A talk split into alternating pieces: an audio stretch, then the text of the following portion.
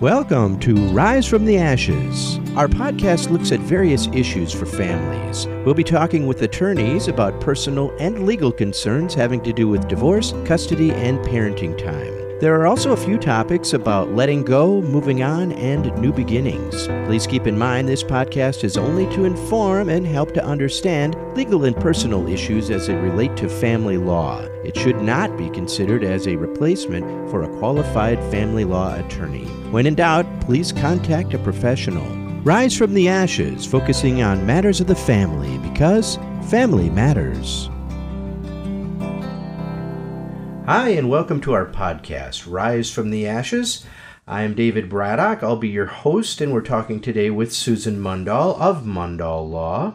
Susan, I understand that today's podcast you want to talk about something that's rather close to your heart. I do, David. I was asked recently if I had any blogs for adult children of parents who are divorced. And I realized I hadn't written on this subject, even though in my own life, my parents were divorced in 1973. I was 17 years old, and it completely destroyed the world that I knew. And I had to remake my own life after that point in time. Then what followed was 40 years of my parents keeping that divorce front and center in every conversation we had. And it made very difficult for me and my siblings to have to go through that. And it wasn't until dad passed five years ago at the age of 96 and mom passed four years ago at the age of 87. It was finally after mom died that I realized, oh, thank God, that divorce is finally over. As bizarre as that sounds, it's really true. And a part of what I do as an attorney doing divorces is I want to make sure the divorcing parents I deal with recognize that their children have feelings and that it will affect their entire adult life. But specifically, I want to talk to you young people or old, those of us who have been children of people who divorced, and give you some of the wisdom I have learned over the years. What is it that you specifically would like to share on this topic? The first thing I want to tell all children of divorced parents is it's not your fault. These two people got together, they dated, they courted, they fell in love, and at one point they decided to get married. They didn't necessarily ever decide that they were going to have children or even get pregnant, and certainly not raise human beings. It's important to realize that now as an adult. You're here due to their actions as adults. Their divorce is not your fault. If you were created on purpose, and some are, then it must feel doubly harsh that your parents are splitting up. They've fallen out of love. They're disillusioned. They felt abandoned themselves or betrayed by their partners. And the result is of these two adults, they turn in on themselves and they're focused on their own pain, their own anger, their own sadness, their own frustration. Unfortunately, you are a victim of that in the divorce, and I'm very sorry for that. So that's my first bit of understanding for you to develop is it's not your fault. Is there a kind of sympathetic pain these children of divorce will experience? Oh, absolutely. As I'm talking to the hundreds of families that I've dealt with, you see it all the time. Kids will act out. Sometimes they're acting out, and sometimes they're going inside. So you see sadness, you see anger, you see depression. The important point I want to make is it is normal for you to feel hurt. It is normal for you to need to go through the grief cycle yourself, and that those emotions are healthy. It is how you act them out in your life that can bring about some pretty raw consequences for you. So understand you can be hurt, you can feel all of that stuff. You can feel how unfair it is that these people went and because they broke up, your life now has to change. And I don't blame you. Hey, my parents divorced, they sold the family home, and at the age of 18, all five of us kids had to make our way in the world. Is there a tendency, or sometimes do these children of divorce have the desire to take sides with one parent or another?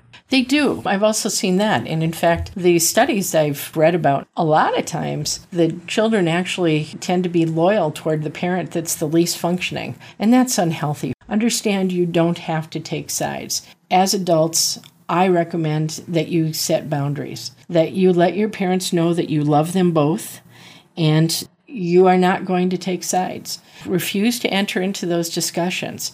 That's probably the best thing you can do. Does it help to find a good counselor as opposed to trying to sympathize with one parent or another? In fact, if you can, urge your parents to get a good counselor. There's counselors, there's therapists, there's even life coaches. All of those people are available to help you work through the grief cycle and help you move forward with your life. And that's the most important piece of this. I want all of you to do what I did seek out assistance I recommend a paid person, someone you pay because they have to listen to you. They have the skills necessary to be able to help you work through your rage and anger and hurt and all of those things, but they want to see you become a more healthy you. Whereas friends and family, they may actually help keep you stuck in a particular emotion, usually anger and sadness. And that's just not healthy. It's not healthy for you, it's not healthy for anyone is there anything specific that someone can do to make sure that they're not stepping across that line of siding with one parent or another? Absolutely. As an adult, I think it's really important that you set boundaries for yourself. I do recommend ask your parents to not talk about the other parent in a disparaging way. Tell them that it hurts you to have them talk about the other parent that way. I also recommend doing what I did, which is in telephone calls, if they bring up the other parent and say something disparaging, say, please, I don't want to talk about that. If they continue to talk about it, then what I did is I simply said, Look, we can talk about any number of other things, which I would love to spend some time talking to you, but if you're going to continue to talk about the other parent, I'm going to hang up. And then I did, if they continued to say another word, because it didn't take my parents very long to realize that they couldn't have those conversations with me. And I want you to know it is good for you to set those kind of boundaries. If you set them with your parents, you're going to be able to set them in your personal life and in your future relationships. And setting boundaries is always good, especially if they're good, healthy boundaries okay, a person has gone to a counselor, they've worked through most all of their issues. What's next in their life? Well, the good news is, as an adult, you get to create your life and fill it with love all by yourself. You can find friends, partners, lovers, spouses, and children and be a loving person. That's the best news. You don't have to continue to sit around and listen to your parent talk about how their marriage failed. And in fact, if you have parents who continue to want to sit in their pain, what you can do is make it clear to them they're not welcome to bring that pain into your space and they're certainly not welcome to discuss it with your family and your children or your friends. That's tough love. It is difficult, but I'll tell you, it is very rewarding if you set those boundaries because you're going to be able to breathe. You're going to be able to have a space that's not filled with the pain of your parents' divorce. That's one of the best things that can happen in your life.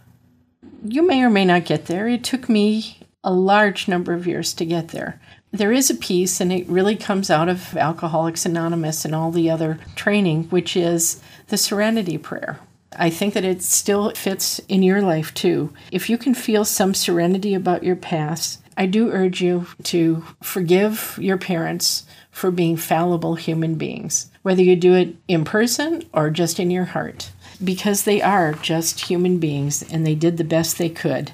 If you do, let them know, if you can, that you accept them for just who they are. You may want to consider letting them know ways that they shaped your life and the gratitude you have for the gifts they've given you. I sent a letter to my dad. I let him know. I love the truth because you taught that to me. Don't necessarily expect an answer. If they're still wounded, you may not, but at least you can say to yourself, I feel okay with where we're at because that's the point you want to get to, certainly before your life ends, because you don't deserve the pain that you're going through. You didn't ask for this situation, but you're accepting that the situation happened and you're moving forward. I will tell you that working through that pain and finding the grace to accept that you can't change your parents and just accepting it and forgiving them and being grateful for any good that came out of that union, it is going to bring you to a state of peace. I hope these words have given you some solace and comfort. I want you to know that I'm rooting for you. I know I made a difficult transition in my life, and I know that my brothers and sisters have made a difficult transition. We did have parents who were very selfish and self centered, and I say that in love. They did the best they could. Anything else you'd like to share about that? Just that I want every child of divorce to know you are lovable and you are worthy of being loved. Thank you so much, Susan. That is some sound advice and some very comforting ideas. Thank you, David. You are listening to Rise from the Ashes, the podcast channel that takes a careful look at all things having to do with legal procedure within the family law process. Rise from the Ashes is sponsored by Mundall Law, who specializes in assisting families and individuals through the legal process with respect, dignity, and caring. Mundall Law is dedicated to helping people to solve their legal problems.